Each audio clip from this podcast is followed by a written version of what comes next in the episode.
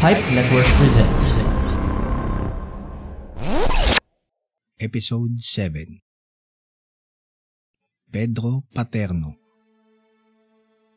Isinilang si Pedro Alejandro Paterno noong ikadalawamput-pito ng Pebrero taong isang libo walundaan at limamput-pito sa iba ay isang libo walundaan at limamput-walo sa Santa Cruz, Maynila. Isa siya sa labintatlong anak ni Don Maximo Paterno at Doña Carmen de Vera Ignacio. Siya ang naging tulay o tagapamagitan sa mga Pilipino at Espanyol upang makamit ang maayos na pakikitungo ng mga Espanyol sa mga Pilipino. Ang kasunduang ito ay formal na nailathala bilang kasunduan sa biyak na bato. Nagtapos ng Bachiller en Arte si Pedro sa Ateneo Municipal de Manila at nakapagkamit siya ng karangalan sa pagtatapos.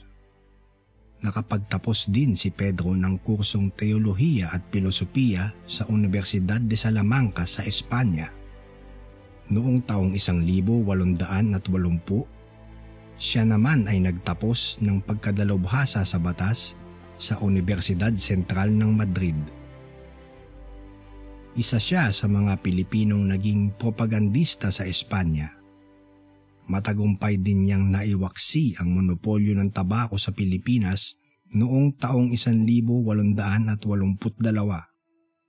Si Pedro ay isa ring makata at isang tanyag na obrang kanyang nagawa ay ang La Alianza Soñada na siyang pinagbasihan ng Sandugong Panaginip ang kauna-unahang opera sa wikang Pilipino.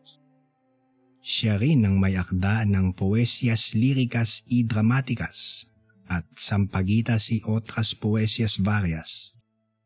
Si Pedro rin ang unang Pilipinong nakapagsulat ng nobela at ang kanyang aklat ay pinamagatang Ninay. Matapos mapirmahan ng kasunduan ng Paris noong taong 1878, isa si Pedro sa mga prominenteng Pilipino na umanib at sumuporta sa mga Amerikano na ang Pilipinas ay maging kolonya ng Estados Unidos. Noong ikalabinlima ng Setyembre ng taon ding iyon, siya ay nahalal bilang Pangulo ng Kongreso sa Malolos. Siya ang pumapagitna tuwing magkakaroon ng usapang politikal ang iba't ibang partido at siya rin ang nanigurado na ang mga diskusyon ay maging mapayapa.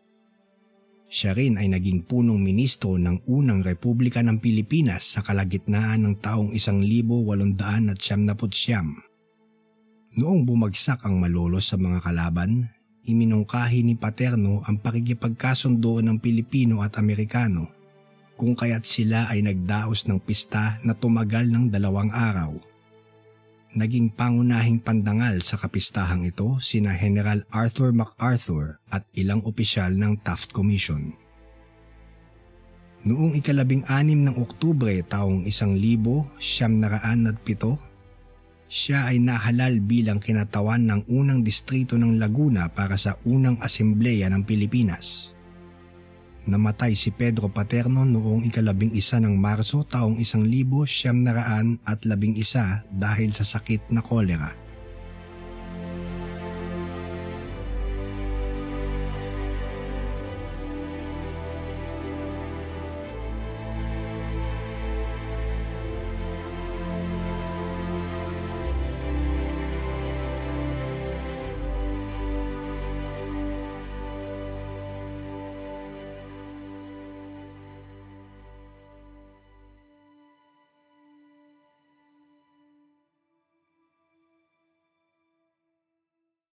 Did you know that podcasts are the new radio?